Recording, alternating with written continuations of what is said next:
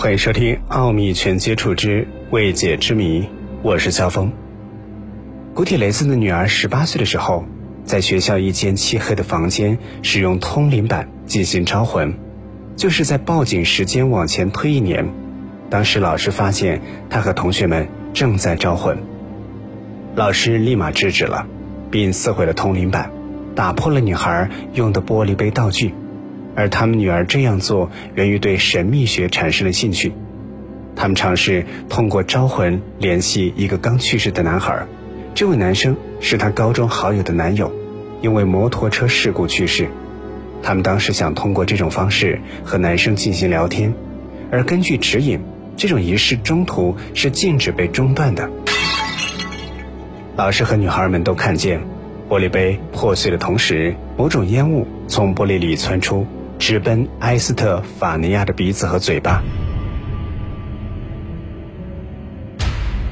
从杯子打破的那一刻开始，埃斯特法尼亚的身心健康迅速恶化，开始出现癫痫和幻觉。母亲带他去就医，却检查不出任何问题。紧接着，他的性情大变，经常对着弟弟们咆哮。埃斯特法尼亚告诉母亲，屋子里有奇怪的人。而这个人经常出现在他的身边。在埃斯特法尼亚生命最后几个月里，他的病随时发作。随着他的健康不断恶化，他的幻觉越来越严重。他可以看到奇怪的人的面容。这几个月来，埃斯特法尼亚接受了无数次的医学检查，当今医学却查不出任何问题。一九九一年七月十四号，突然死亡，法医鉴定为窒息。但是也标注了其他不明原因。就在古铁雷斯夫妇和警员回忆事件的同时，禁闭的卧室再次传来巨响。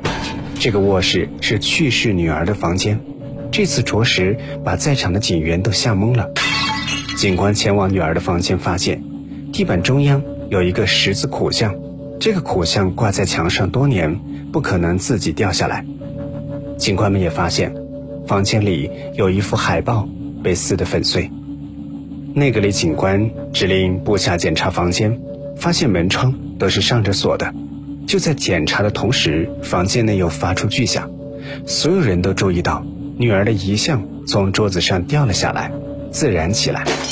这张面部被烧毁的照片是在木框和玻璃都完好的情况下烧毁的。